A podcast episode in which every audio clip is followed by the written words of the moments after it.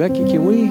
It's an old song, Jesus, Jesus, the sweetest name I know. Do you remember that? If you can. I was listening to um, the song just now, thinking about back when Becky and I were younger, about what we believe God wanted to do in our lives.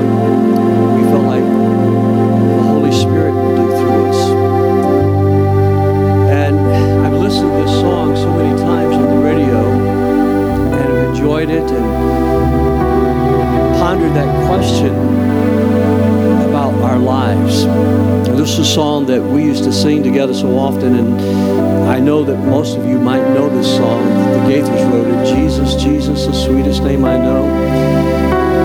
And as I remember back, I kind of go back to when I was a kid. I wanted to be an astronaut. And I told my parents I wanted to be an astronaut. My parents never told me I couldn't do anything. They always, even during those days when it was darkest, they would say, study hard, work hard, you can do that. So one day I was sharing that with another adult because my parents had believed in me that I wanted to be an astronaut. And uh, they looked at me and I respected them. They were a voice of authority in my life. He says, You can't be an astronaut. I said, Why can't I be an astronaut? They said, Because you have fillings in your teeth. And I was like, You can't be an astronaut if you have fillings in your teeth? And he says, No, because they'll just rattle right out of your head. Well, I didn't have sense enough to question them, I just believed them. So I came up with my dream of being an astronaut. Years later, I'm a dad. My oldest son, Andrew, at the time is thinking he wants to go into the Air Force and he wants to be a pilot. And I'm telling him about my dreams of learning to be a pilot and to be an astronaut. I said, but I couldn't. He goes, why, Dad? I said, because I have fillings in my teeth. He goes, that'll keep you from being an astronaut? I said, yeah, that's why you've got such good teeth is I want you to be able to get your dreams. So at the time, Governor John Ashcroft of Missouri, who was the Attorney General, he wrote a letter of recommendation for Andrew to go to the Air Force Academy. We went to the Air Force Academy. And we're getting a tour. Andrew is looking at everything. Of course, he changes his mind later and wants to go in the Army. And, but I'm telling somebody out there, I said, you know, when I was a kid, I had dreams of being an astronaut. And I said, but I couldn't. They said, why not? I said, because I have fillings in my teeth. Guy looks at me like I've lost my ever loving mind. He says, what's that got to do with anything? I said, well, you can't be an astronaut. You can't be a pilot if you got fillings in your teeth. He says, yes, you can. I've got fillings in my teeth. Do you know how dumb I felt? I mean, I am so glad God called me to be a pastor, but I have wondered so many times how many times people have given up on their dreams because somebody that they respected, somebody told them, you can't be an astronaut. When I was called into ministry, I, I, I sat on that for a long time, talked with my parents about it. I went to our guidance counselor about it and talked with her. She gave me great encouragement. My librarian chewed me out because I had a scholarship from the state of Georgia and just thought it was the stupidest thing that she'd ever heard of. And then uh, someone that I know is a very godly man who's now in heaven, but he looked at me and he said, Son, big old hands. He laid them right on my shoulders. He said, Son, you can never be a pastor. I said, I can't? He goes, No. He said, Number one, you don't have a big enough diaphragm to preach with. And number two, he says, You don't have a strong enough voice. Have I ever proved him wrong? He says, Number three, he says, Denny, you're just going to have to learn to live with those limitations that God let you be born with. And I believed him. Matter of fact, I believed him so much that I went to prayer, I went to fasting. As a matter of fact, when you work for Piggly Wiggly, the hardest thing in the world to do is fast because even hamburger helper looks good when it's coming down the belts. You to eat the box. And I remember I went out to my pickup truck. And I sat in the pickup truck in the back of the Piggly Wiggly parking lot. And I said, Lord, I can't be a pastor. And I don't know how to explain this to you, but sitting in that pickup truck, the Spirit of the Lord came down in that cab and visited with me. And this verse of Scripture came to mind. I can do all things through Christ Jesus who strengthens me. Don't ever let anybody tell you you can't be an astronaut. Don't ever let anybody tell you what you can do and can't do when God puts something on your heart. Holy Spirit, I'm asking you this morning because I believe you're going to call. Call us, Lord. You're going to call us out to those places like you did the disciples when you said, Come follow me. Maybe some of us you're going to call, like you said to the disciples, put out into the deep and let down your nets. Lord, you're going to call some to go with you to Gethsemane. You're going to call all to follow I pray, Jesus, that no one will make the mistake of thinking this is going to be a, a sweet little message about setting an example like we would tell our children. But that we would aspire, Lord, to be like our Savior, Jesus Christ. And God, what perhaps we're thinking is impossible, through Christ, all things are possible. And I ask you to speak each and every single one of us. Lord, in Jesus' name I pray. Amen. Two passages of Scripture while you're standing. And all the believers devoted themselves to the apostles' teaching and to fellowship and to sharing in meals, including the Lord's Supper and to prayer. We're looking at what power of God and how the power of God was manifested after the day of Pentecost in the church's life, so that so many were added daily to the body of Christ, that the Lord was adding them. Here's a story that you're going to recognize. One day, as Jesus was walking along the shore of the Sea of Galilee, he saw two brothers, Simon, also called Peter, and Andrew. Simon's nickname, as you know, was the Rock. Simon was not one that you would have thought would have been an apostle of Jesus Christ. He was a pretty salty fellow himself. He saw them throwing a net into the water, for they fish for a living, and Jesus called out to them, Come follow me, and I'll show you how to fish for people. And they left their nets at once and followed him, and a little further up the shore, he saw two older brothers, James and John. Now, these two boys had a problem with their temper. James and John sitting in a boat with their father Zebedee repairing their nets, and he called them to come too. And they immediately followed him, leaving the boat and their father behind. Jesus traveled throughout the region of Galilee, teaching in the synagogues, announcing the good news about the kingdom. Now, look at this. He healed every kind of disease and illness. News spread about him as far as Syria. And people soon began bringing to him all who were sick.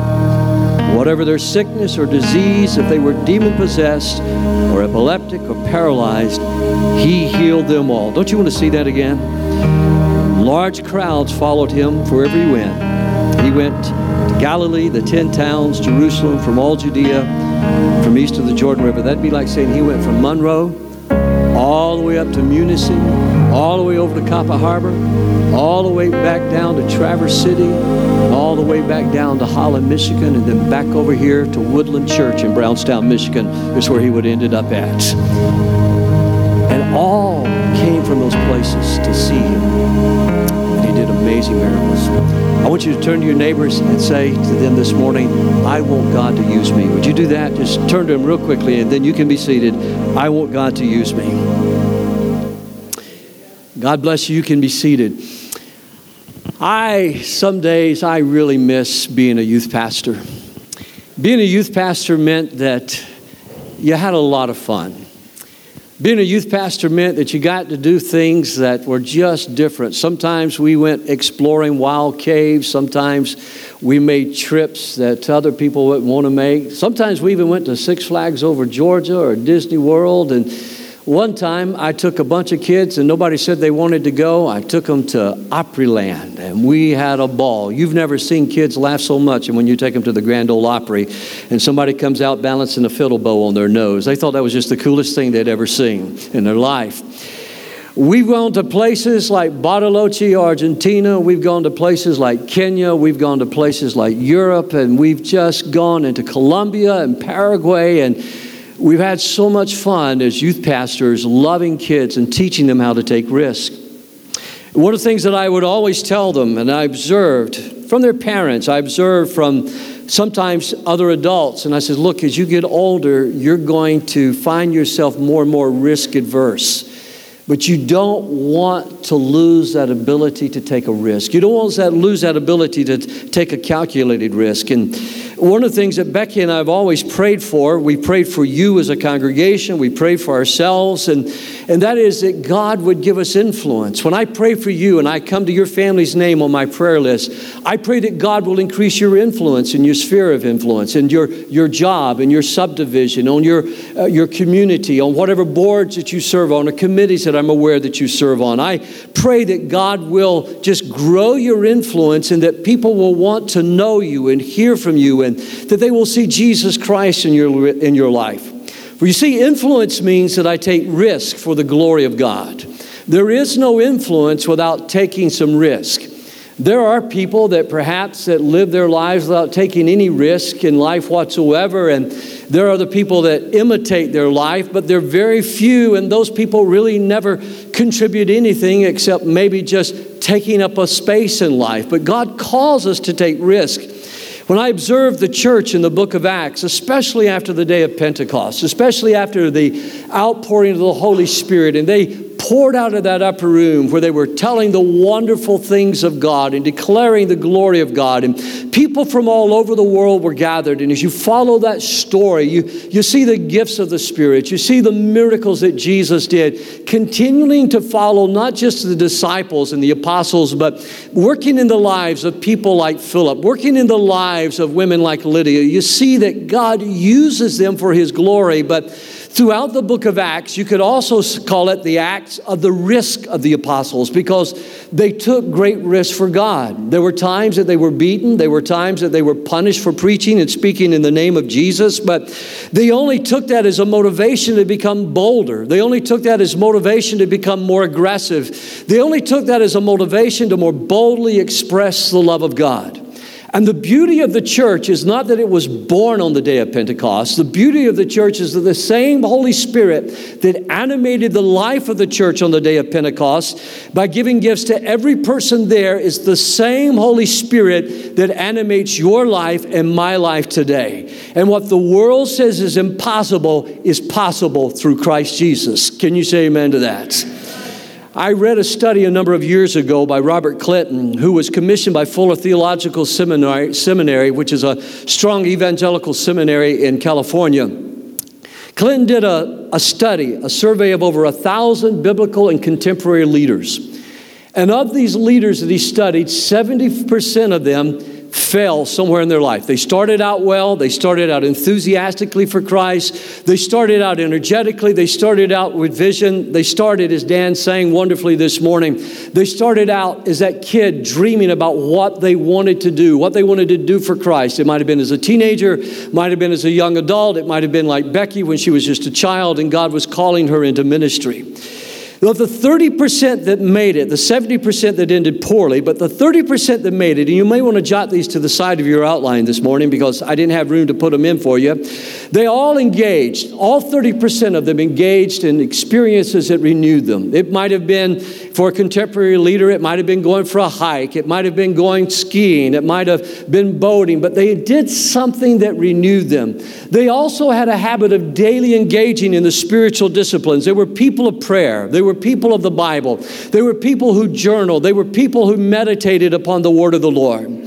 They were people, these 30%, they were people that kept an open mind. They were constantly learning in their life. John Maxwell is famous for saying that readers are not necessarily leaders, but leaders are always readers. These were people who could learn from those that were older than them, they could learn from people that were younger than them, they could learn from their peers. They didn't necessarily have to know it all. Each of them had at least 10 to 15 significant mentors in their life. Now, when Mr. Clinton is describing mentors, He's describing what we would call disciplers here at this church. When I think of mentorship, and if you've been through a mentoring program with me, I think of mentorship, it's teaching you a skill, maybe a, something I know how to do that I could mentor you in, or if you something you know how to do, you could mentor me in. But when Mr. Clinton is talking about it, he's talking about people that are prayer partners and disciplers. That sometimes when a leader runs into place and he's struggling to pray, he meets with someone that helps him know how to pray, or if his vision suffers, he meets with someone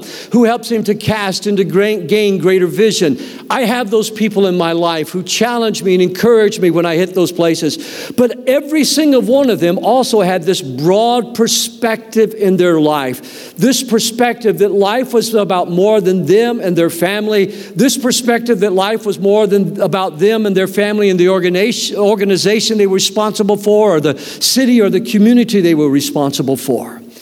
And as I studied this, this entire leadership study that he had put together for Fuller Theological Seminary, I found out it was true in our denomination. I found out it was true in many other denominations that of the thousand leaders that start, there is this high failure rate. There's this high rate where people burn out, rust out, give up, or put out, or some reason they just simply give up in life and they, they quit leading. I sat with someone recently who was talking to me about how the, the, their husband had given up. He had been a Christian leader, he had been a strong Christian leader, he had been a preacher, but somehow or another he just got so discouraged and gave up and fell out of fellowship with the church and died with a bitter spirit and a bitter heart. Friends, I don't want that to happen to you. I don't want that to happen to me. I don't want that to happen to anyone in my family. I don't want that to happen to anyone in the circle of influence that I have because I believe that God God calls all of us not to fail, but God calls us to succeed. God has called us to be more than overcomers in Jesus Christ. And it doesn't stand to reason that the Lord who began this work in us would not want to finish this work in us. For the scripture is clear where he says that what he's begun in us, he will complete that work, and we can commit everything we have to Christ, and it will stand against that day. And the reason I am so confident about this, and I don't know if it's out there in the house, but I'm getting just a little bit of ring back up here. The reason that that is so important and what I want you to see, if you're going to do this, if you're going to have influence, if you're going to take risk, look at the life of Jesus. Jesus said this, and when I read this again just recently, and as I was studying and preparing, this just leapt off the page of me. Jesus said, I have given you an example to follow. Do as I have done to you. Let's read that together, would you? I have given you an example to follow. Stop. Who's our example? It's Jesus. Of course, we're supposed to be examples to one another. Paul says, Follow me as I follow Christ. Don't ever say, and I hear somebody say once in a while, Don't look at me, look at Jesus. I can't see Jesus, but I can see you. Hmm? I can't see Jesus, but I can see you. So I follow the example of Jesus that I read about in the Gospels, and then he tells me, Do as I have done to you. And friends, I want God to be good to me. If you agree with that, say amen. I want God to bless me. If you agree with that, say amen. I want God to make me successful. If you agree with that, say amen. I want God to love me. If you agree with that, say amen. I want God to like me. If you agree with that, say amen. I want God to encourage me. If you agree with that, say amen. I want God to give to me. If you agree with that, say amen. Then Jesus says that you and I should do to others the very things that He has done for us. Can we give Him a hand of praise for that this morning? That's the example. A number of years ago, almost 20 years ago now, we were looking as pastors and board and leadership team here at this church, and we were looking at what was God calling us to do. I invited a friend of mine who is the commissioner for evangelism to come down and to speak to our staff and speak to our board and our pastors. And we sat and we talked together about a dream. As a young man, I had been encouraged to take risks for the glory of God. I had been encouraged that even though when I was learning how to walk with those braces and holding on to those wooden handles, sometimes you didn't want to let go. And I can remember those that were helping me at the Crippled Children's Clinic saying, You're going to have to take a risk. You're going to have to let go. You may fall, but we're going to be here to help you. You may, you may stumble, but we're going to be help you. You may get hurt. You may be weak, but we're going to be here to help help you. And so I've always been encouraged to take those risks. And I remember in our board meeting, one of our men said one night, he says, Pastor, and he used a gambling metaphor. He said, I think we ought to be willing to take everything and just throw it up against the wall. I think we ought to just be willing to put it all on the table. If we fail, let's fail spectacularly, but let's try something great for the glory of God. And I knew that I was around the kind of people that I wanted to be around. God did not call us to be safe, He called us to be risk takers, to be dangerous to the devil and to be a blessing to the world. That's what Christ has called us to do. And we begin to study and we begin to look at these things and we ask ourselves, what is God calling us to be? What is God calling us to do? What does the church look like when it's doing the church and being the church in the Bible? And out of that, it came about a conviction of our faith. It came about a, a conviction of our values and our virtues. It came about a value, a vision of how we were going to do ministry and how we would fulfill that vision and how we knew we were fulfilling that vision. Friends, it wasn't something we invented, but our mission of celebrating God's love by persuading people to become passionate followers of Jesus Christ, this was something that God gave to us out of the word of the Lord. And out of that, for all these years together, we have been called to an adventure with Jesus. We have been called to an adventure. God hasn't called us to sit at home in front of our fireplaces and be as snug as a bug in a rug. There's more to life.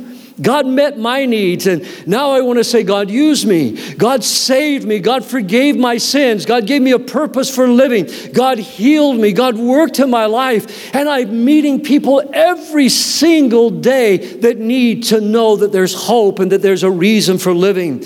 God has grown you in your faith. God has called you to serve others to help them grow in their faith. God has given you and God has given me influence, and He calls us to use that.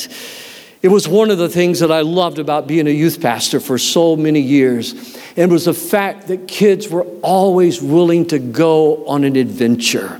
And I can remember sometimes I would say to parents, Come go with us. They go, Oh, no, not me. I say, Come go with us and let's go skiing. And you got to understand, when you're from South Georgia and you want to go to Sugar Mountain in North Carolina, that's taking a real big risk because the snow is not powder the way it is in Colorado, the way God created it to be. It's ice in North Carolina. And when you fall, you just don't stop. You just keep sliding until you get to the bottom. First time Becky and I went skiing, we couldn't afford ski suits, so we skied in blue jeans and leather jackets. You talk about two little rednecks on a skiing hill. But we had the time of our lives, and we came back and we told our kids about it. Said, We've got to go snow skiing, and everybody wanted to go. We were on a ski trip one time on this adventure, and it would have been real easy at this time for Becky to stay home. It would have been real easy for Becky not to go, but she decided to go. And on that trip, a little girl came to her, little 16 year old girl, and said, Becky, I'm pregnant. And Becky sat down with her and began to love her. And she says, What are you going to do? She says, Well, when I get home, I'm going to have an abortion. And she says, Honey, you can't do that. And she began to talk to her about different things that she could do. She could adopt the baby out. She could, there were parents that wanted it. Maybe her parents would help her raise it. And I will never forget the way the child responded to Becky when she says, Oh, I could never give my baby up. And Becky looked her right in the eyes and took her hands gently in hers. And she said to her, you could take its life. And the little girl began to cry.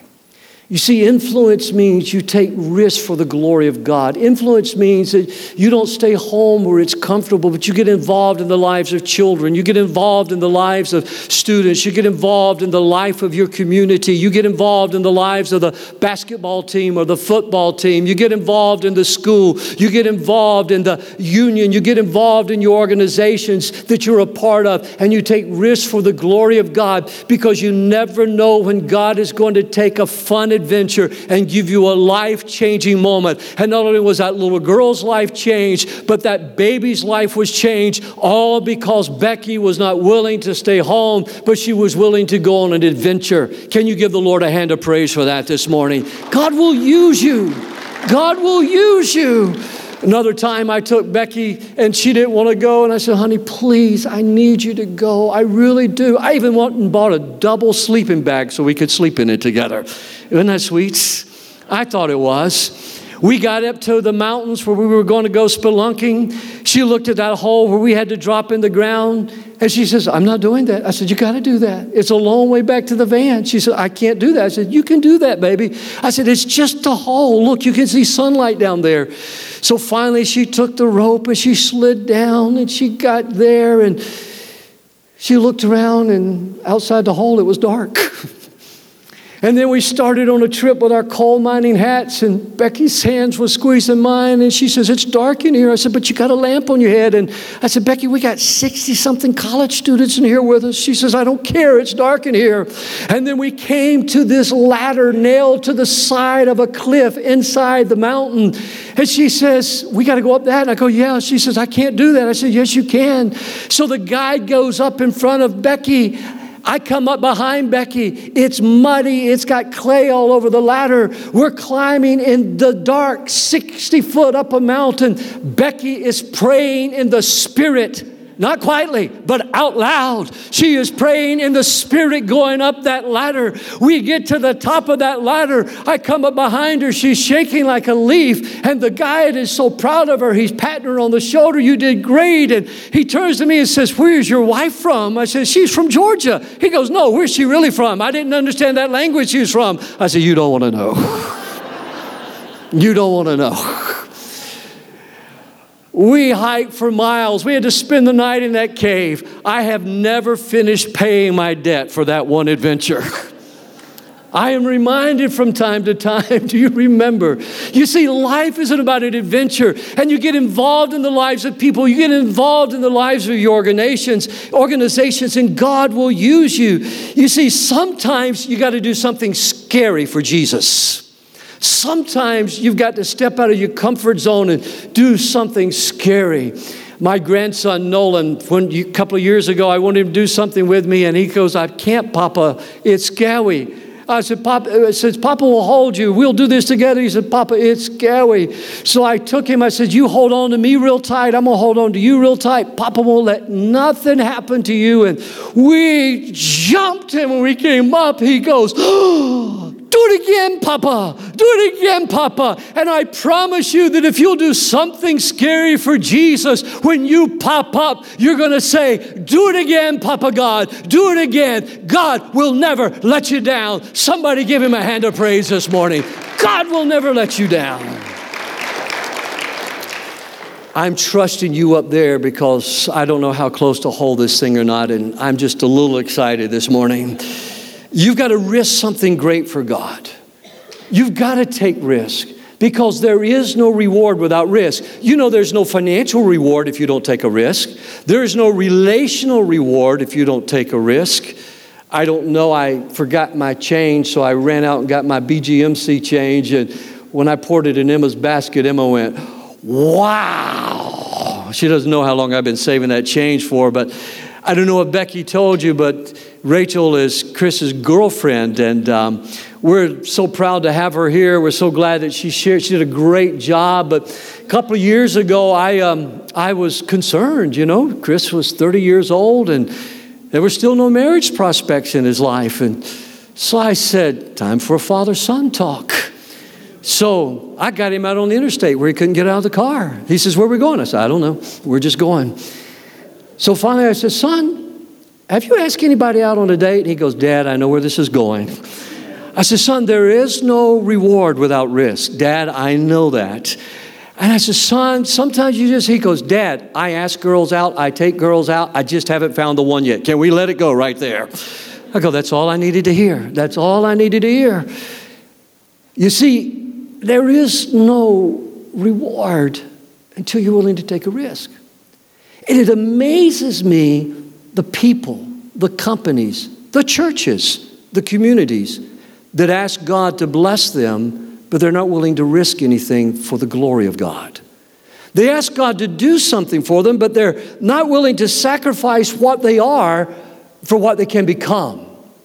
They're not willing to give up the security of their safety for how God can use them. They're not willing to risk their reputation for how God can use them.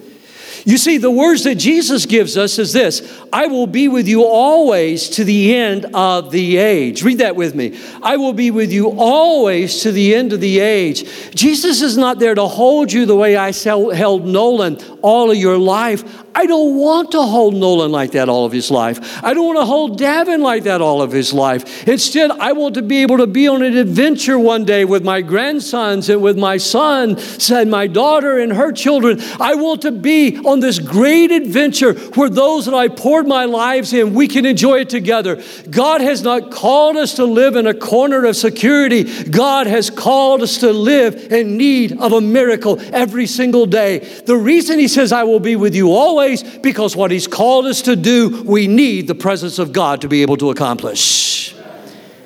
We need the presence of God. There is no healing of the sick without the presence of God.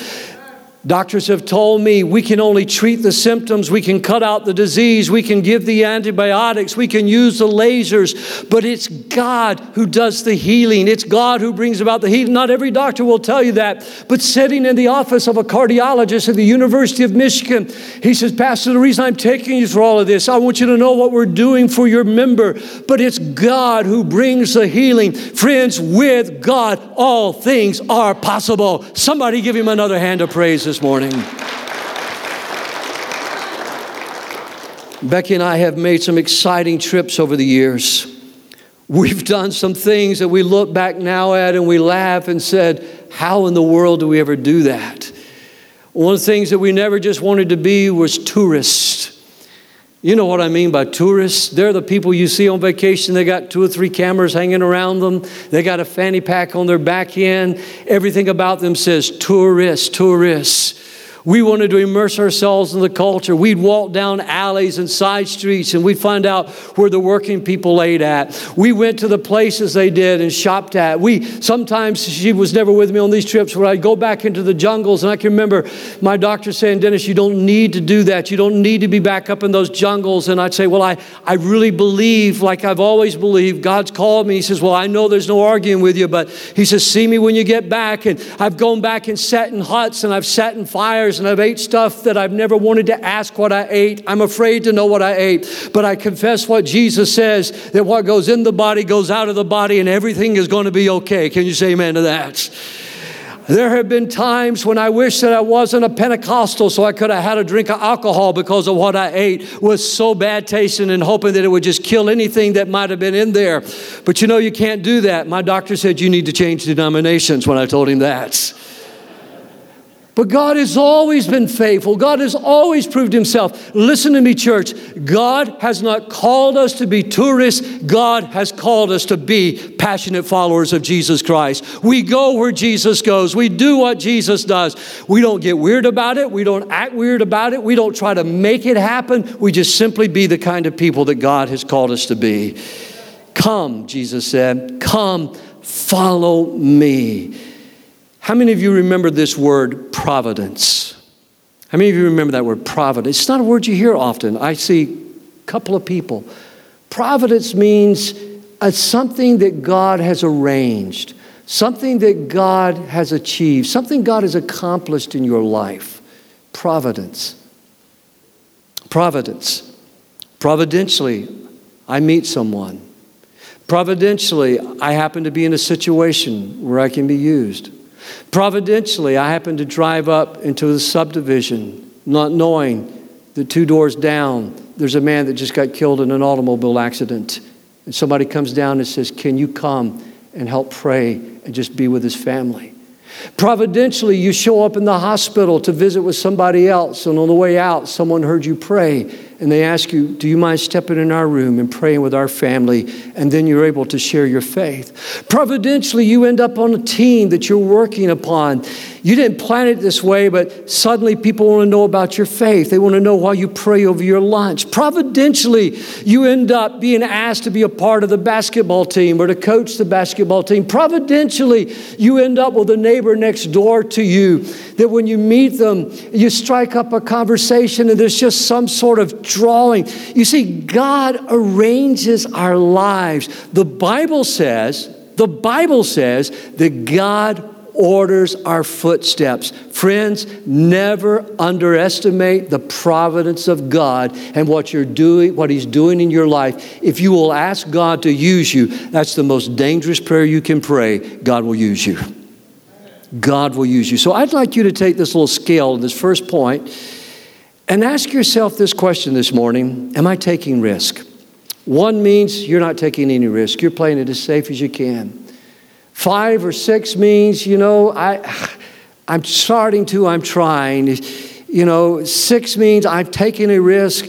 If you're doing a 10, that means you've thrown it all on the line. You're doing everything you can to take risks. But would you take a moment and just grade yourself on that? There's no failing this and no looking on anybody else's page while you're doing it, okay?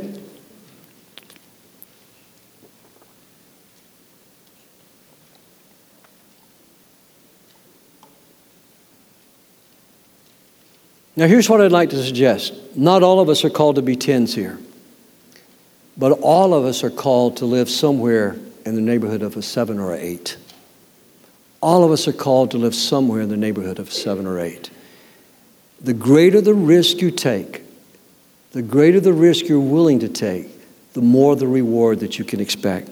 Number two, my influence, my example is strengthened by memory of God's blessings.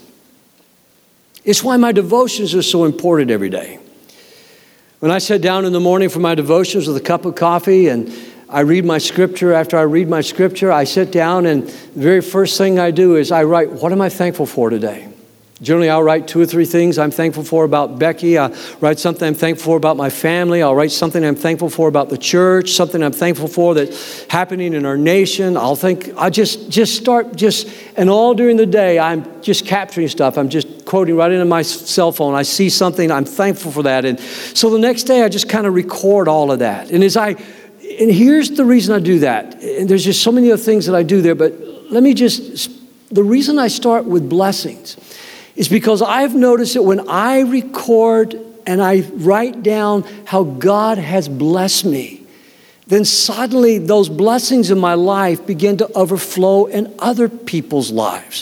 When I think of how somebody said something that encouraged me, it's like during the day, I'm almost looking for somebody else that I can encourage.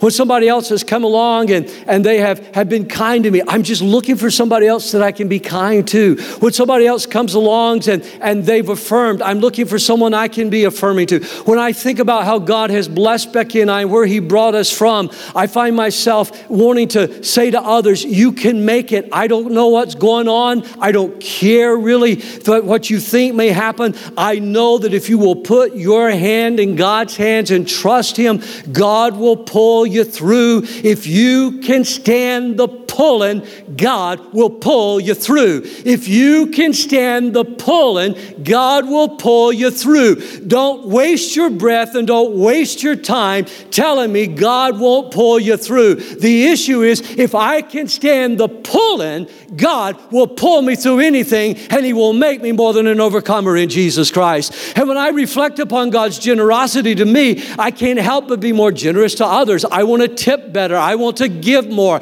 I want to do better because as I reflect upon God's blessings to me, I realize that I am not my source, but God is my source, and God is an inexhaustible source of strength and energy and love and compassion and time.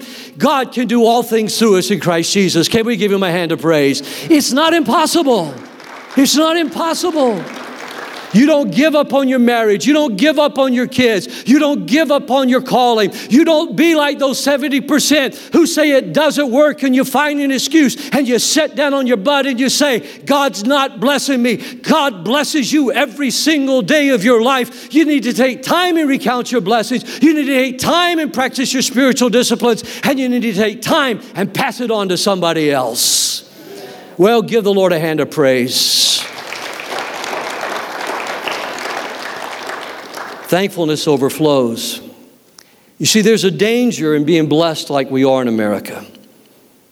God says in the book of Deuteronomy, He's talking about the blessings that come and how He blesses us with homes and everything we need. He says, That's the time you need to be careful. That's the time you need to be careful. Beware that in your plenty, you do not forget the Lord your God and disobey His commands, regulations, decrees that I am giving you today. I can never understand why people can be blessed and prospered by God, and then God gives them so much stuff, and then they don't have time to go worship God with the church anymore. They don't have time for ministry anymore because they got all this stuff they got to play with. I can never understand that. It's the reason sometimes I pray, God, take away the prosperity from this one, take away the prosperity from that one. God, don't let them die backslidden because they're enjoying their toys so much they no longer have time for you. But God, bring them back to a place like they used to be, where you were first and foremost in their life. God says, beware of that time. He goes on to say, Remember the Lord your God. He is the one who gives you the power to be successful. Underline that in your outline. He is the one that gives you the power to be successful in order to fulfill the covenant he confirmed to your ancestors with an oath you have the power to be successful. Look, look at me right here. You have the power to be successful. The New Testament is clear that all these blessings that were given to Abraham, when I talk with some of my Jewish friends, I say, we as Christians, we claim those promises. One friend recently told me, he says, Well, I was told that Christians that believe those belong to him. I go, Oh, yeah. I said, I don't mean to be insulting, but the Apostle Paul, that we believe was an apostle of God, I know that you guys reject Jesus and you reject, reject Paul, but he says that all of those that are necessarily born of Abraham, they're not necessarily of faith because they don't really believe God. He says it's not, Paul says it's not a racial thing. He says, but all of those of us who put our faith in Jesus, that we become seed of Abraham. And though I am not racially Jewish, spiritually I am Jewish, and all of those promises belong to me. And God says to me, and God says to you, I have given you the power to be successful. Look at your neighbor and says, say to them this morning, I can be a success. Now say it like you really mean it. I can be a success. I'm telling you. Man, when I walk in and Becky looks at me with those baby blues, I go, va, va, va, voom. I feel so successful. When my grandkids want to Skype, I feel successful. Yesterday, I watched one of them bowl a strike. Of course, the bumpers were up. I could bowl a strike if the bumpers were up. He's laying over the machine, he's jumping and doing all the. I felt successful. Why? Because I was never, ever supposed to have any of these things. They told me I couldn't. They told me I can't be an astronaut. They told me I can't be a pastor. They told me I can't be a husband. They told me I can't be a father. Whatever the devil says you can't be, God says you can this morning. Somebody say, Praise God. God says you can. But there's a pull-in factor that comes with it. There's a pull-in factor that comes with it. And if you can't stand the pull-in, honey, you will never know what it means to enjoy the blessings of God. Look at these blessings. All these blessings will come down on you and spread out beyond you because you have responded to the voice of God, your God.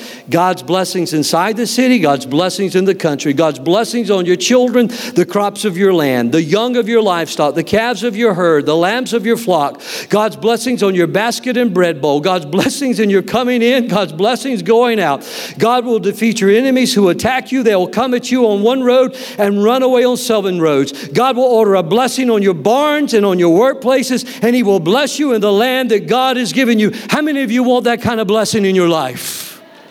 Think about that. Some of you going, Oh, I, I, I don't need that. You are so self deceived. If God was to take his hand of blessing off of you for one hour, you would find yourself running back to an altar of repentance. But God's not like that. Sometimes I wish He was.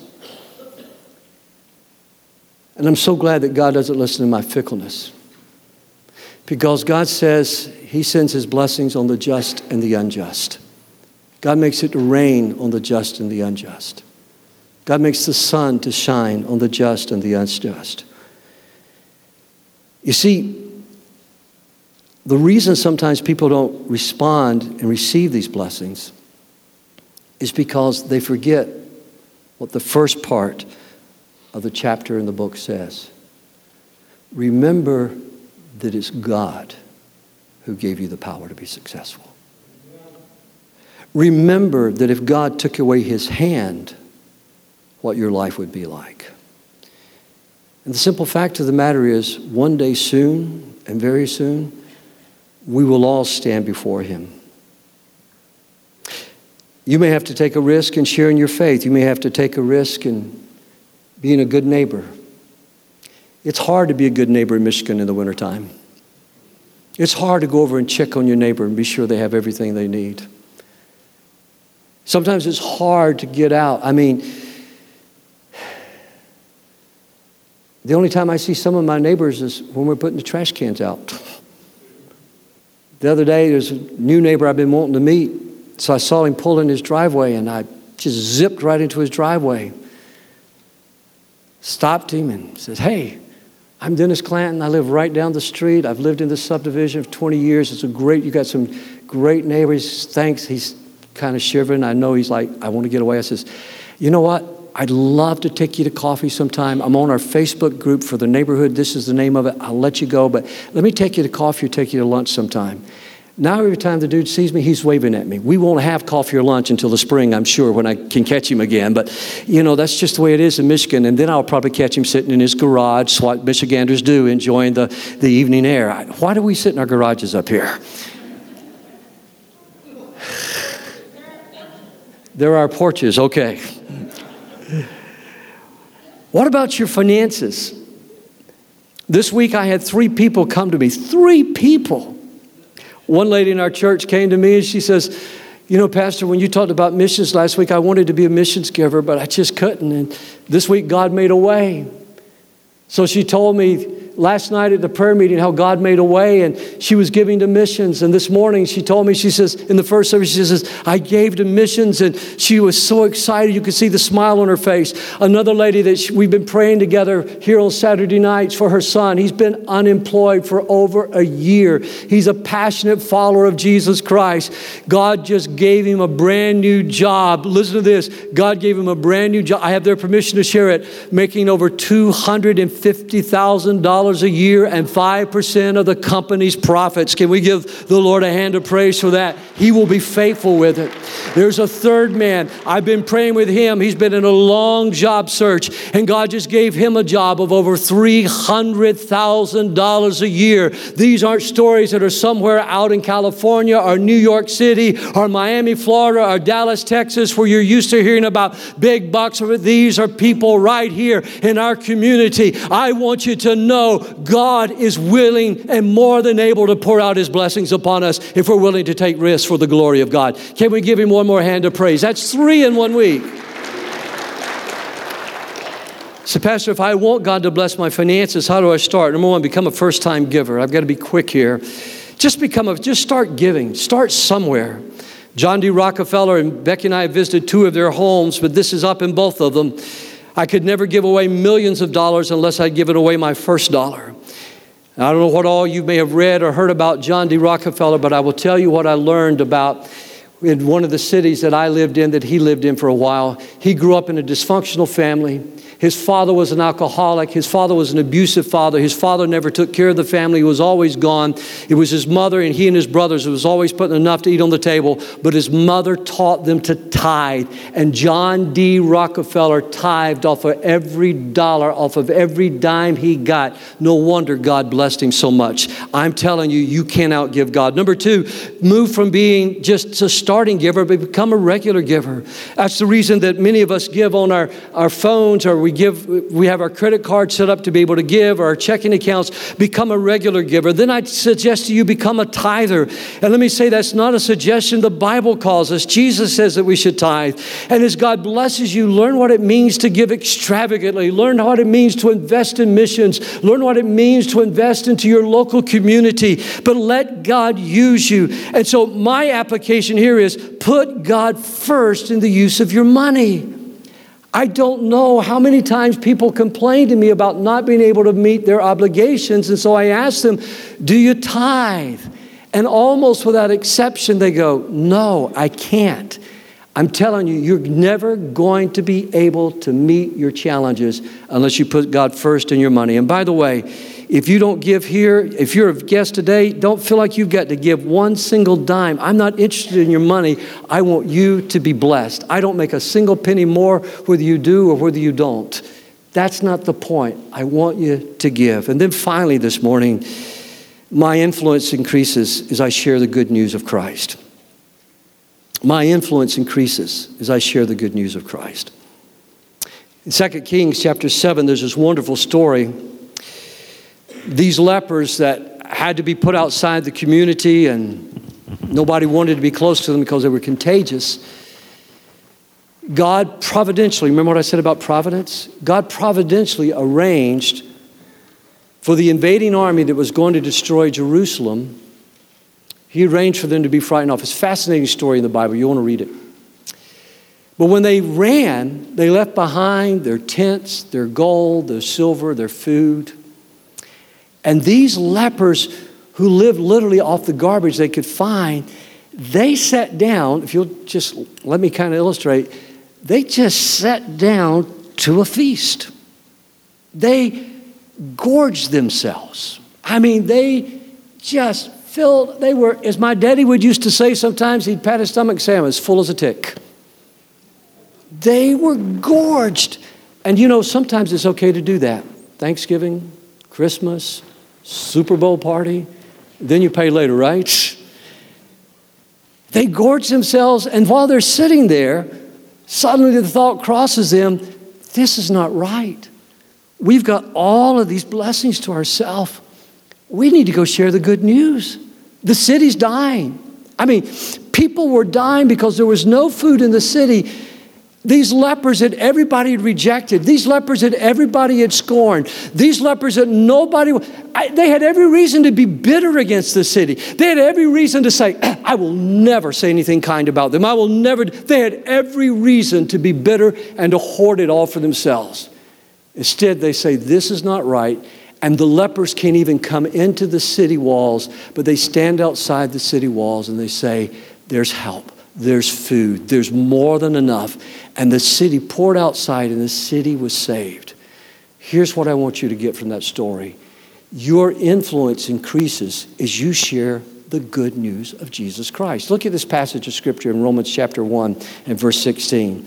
I am not ashamed of this good news about Christ. It is the power of God at work, saving everyone who believes, the Jew first, and also the Gentile. I was out with a believer the other day for breakfast. And I, he started eating. I says, Do you mind if I pray before we eat? He, he says, Now? I go, Yeah. Okay. And I could tell, I was shocked. It embarrassed him. I wanted to pray. Well, you don't do that in front of me because I knew he knew everybody in that restaurant. So I said, Well, let's bow our heads. He goes, Okay. I said, Jesus, thank you for blessing me with this good friend who loves you with all of his heart. Lord, thank you for this good meal that you have. I could feel him sweating bullets across the table. Jesus, we thank you that every, it was, don't ever do that to me because I will pray a long prayer for the missionaries and everybody else in the world. When we got done, everybody's looking at us and looking at him. And I know they may have thought I was weird, but I just tell them I pastor First Baptist Church or First Lutheran and then go on. But the fact of the matter is this never, ever be ashamed of Jesus who hung naked for you upon a cross. It's that good news that is the power of God to save both the Jew and the Gentile. Let's give the Lord a hand of praise for that this morning. Later, I'm having breakfast with one of our college students. He wanted to talk with me. I said, if you'll meet me for breakfast, we'll, early breakfast, we'll talk. He got up, he showed up early, and we pray together. He prays, we're talking. And this man who walks into the restaurant is a pretty salty kind of guy. His language is not like you would want your children talking like, or your husband or your son talking like. And he walks into the restaurant, and I could tell some of the staff was kind of leery of him. He's big, he's bulky, he's angry at the world. And he sits down, and I can see him looking at us. So we just talk about Jesus, we talk about the goodness of God. And suddenly he pushes his chair back, it scrapes on the tile floor, and he comes marching over. And I thought, the good news of Jesus Christ is the power of God. He walks over and he looks at me and he says, Is this your son? I said, I wish he was, but he's not. He loves Jesus with all of his heart. And he looked at him and he says, Young man, you need to listen to this guy. He knows what he's talking about. Your influence increases when you share the good news of Jesus Christ. Your influence increases when you share the good news.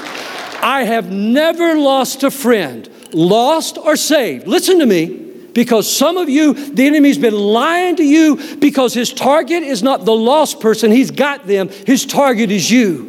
You don't share your faith because you're afraid of turning them off. You don't share your faith because you're afraid of what they're going to think. The enemy is trying to intimidate you in your faith because the most dangerous thing that could happen to your lost friend is to hear what Christ has done in your life, to hear what Christ has done in your marriage, to hear what Christ has done in your health, to hear what Christ has done in your children. The most dangerous thing in the world is your message about how Jesus Christ made a difference in your life. And so he intimidates you. I have never never in 63 years lost one friend because I shared the good news of Jesus Christ, either lost friend or saved friend. I have never lost anybody. The biggest lie of the devil is that if we share our faith, somehow we're going to lose our influence. Our influence increases when we talk about Jesus Christ.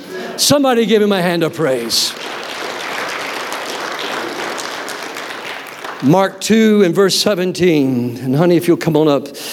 When Jesus heard this, he told them, Healthy people don't need a doctor, sick people do. I have come to call not those who think they are righteous, but those who know they are sinners. That phrase, healthy people don't need a doctor, sick people do. When I was little, we had doctors and nurses come to the house all the time. I can remember Dr. Lanford opening up his bags and checking me, and the nurses coming, therapist, physical therapist, mind you, coming. Because I needed help. My sharecropper mother didn't know what to do. My father, who didn't have a father because he died when he was six, he worked hard of us, didn't know what to do providentially, I didn't know this until just a few years ago. Providentially, one day, a lady knocked on the door of our home out in the country. Mother went to the door and she said, I'm here to see your child. My mother was very naive about the things of the world my small hometown, Macon, Georgia, was a huge place for her. Mom and Daddy was telling me this story. I was blown away. She said, Let me tell you how you got into crippled children. She says, When the nurse came back and looked at you, she says, Oh, this is not the baby I was supposed to see. I've never seen anything like this. But this is where God wants me to be. And that nurse got the doors open for things that led me to where I'm standing before you today. Never underestimate the providence of God in your life. Never underestimate. My dad so, Dad, how did you become a tither? How did you pay for all these things? Because there was nothing. He paid off the family farm while I was still growing up. He goes, Son, we just kept God first in our life. It's the reason why you were a child. We taught you every dime. You filled out a tithing envelope and you put a penny in there because we wanted you to know God would always take care of you if you put Him first. Never underestimate the blessings of putting God first in your life. And never let anybody tell you you can't be an astronaut. Never let anybody tell you you can't be a pastor. But you've got to understand that if you're going to reach lost people, this is not the spot to do it. We always want them to come to our spot. But we've got to move into their world. We got to rub shoulders with them. We got to be willing to do life with them the way Jesus was. Peter was a salty guy. Those two brothers, they had a real temper problem. And Jesus says, Come follow me. Get into their world. And when you get into their world, look for the hurts that God can heal. Look for the needs that God can meet. Look for the interests and the questions they have that God can answer. Has God met your needs? Say amen. Has God healed your hurt? Say amen. Has God been interested in the things that you're interested in? Say amen. You see, God loves them. He makes his blessings fall on the just and the unjust. And you've got to move into their world. And when you do that, go ahead and put them up on screen for me. You build friendships. You build friendships friendships that last, and then many times they come to Jesus. But you can't do that. Look at me. You can't do that if you're constantly judging lost people. You can't do that if you're constantly looking down your holy nose at them as though somehow or another you're better. I am no better than anyone else. You've got to have the eyes of a doctor and not the eyes of a judge. You've got to see people with the eyes of a doctor. Where do they hurt? Doctor ever pressed your tummy? He says, Where does it hurt? Tell me what you feel. Tell me what you experience. Have you ever sat down with a good counselor and he says, When you face this situation, what goes through your mind? What does your heart do?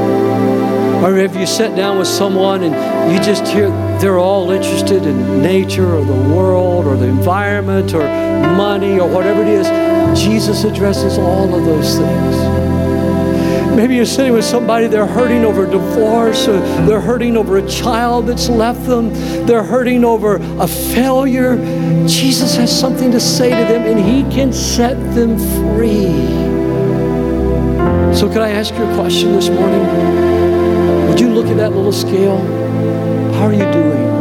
Well, celebrating God's love by persuading lost people to become passionate followers of Christ. Are you building friendships?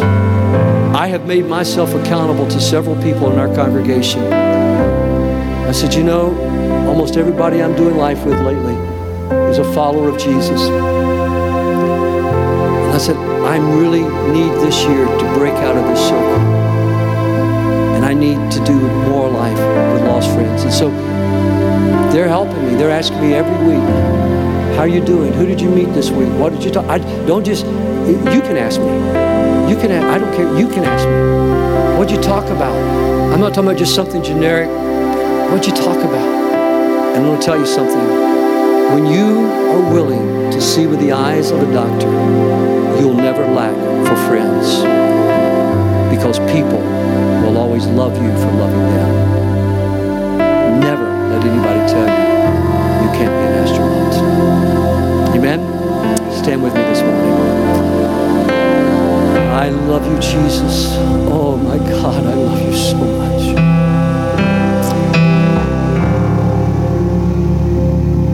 All I've ever wanted to do, Lord, is know you better, serve you better, and love you more each and every single day. Lord, all I've ever wanted since that time in the altar on 661 Orange Street in Macon, Georgia. When it seemed as though I could hear people going to hell was to know that, Lord, somehow or another you would use my life to reach lost people. So I'm asking you in the name of Jesus of Nazareth today, birth dreams in us.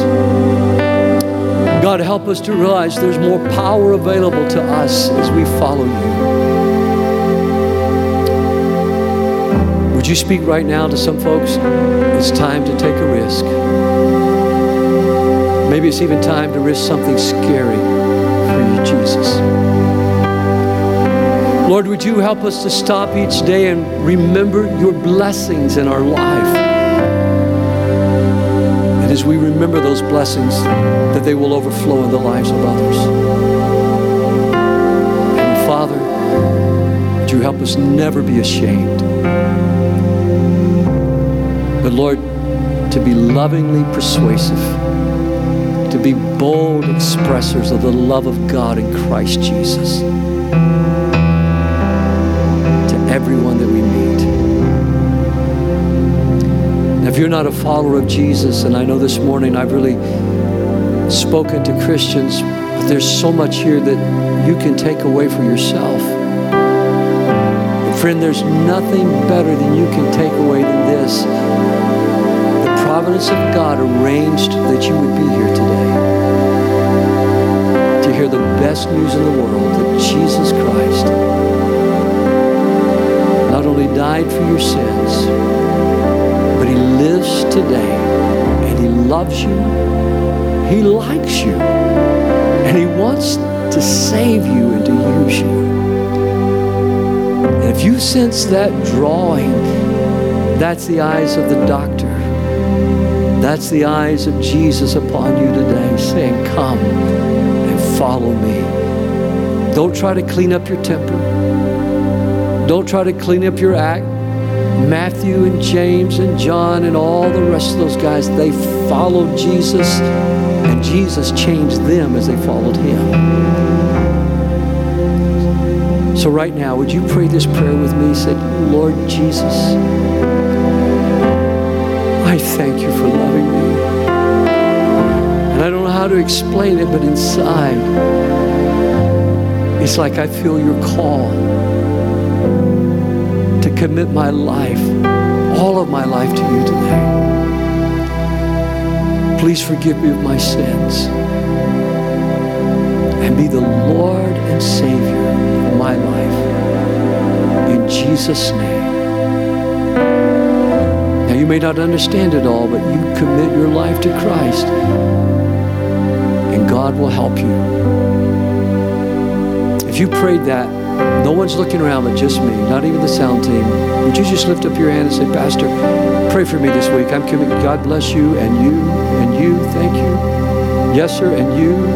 Yes, ma'am. God bless you, Al. Thank you. sorry. Thank you. God bless you. I see your hand. And you. Hallelujah. Hallelujah. Can we give the Lord a hand of praise this morning? Shut up. Hallelujah. Hallelujah. Come on, church. Praise Him. Even the angels in heaven are rejoicing today. Hallelujah. Hallelujah. Hallelujah. You can be seated. Pastor Rick is going to tell you in just a moment about a. Uh, well, you, Rick, you come on and tell them I've got a gift for you. If you'll fill out a communication card this morning and leave it, you just committed your just check that back box. I committed my life to Christ. Stop by this table. They've got a gift for you. But also, if you'll leave it, I'll write you first thing tomorrow. I've got another gift for you as well. But I love you so much. Friends, let's give the Lord one more. I cannot, I don't know how many people gave their heart to Christ today.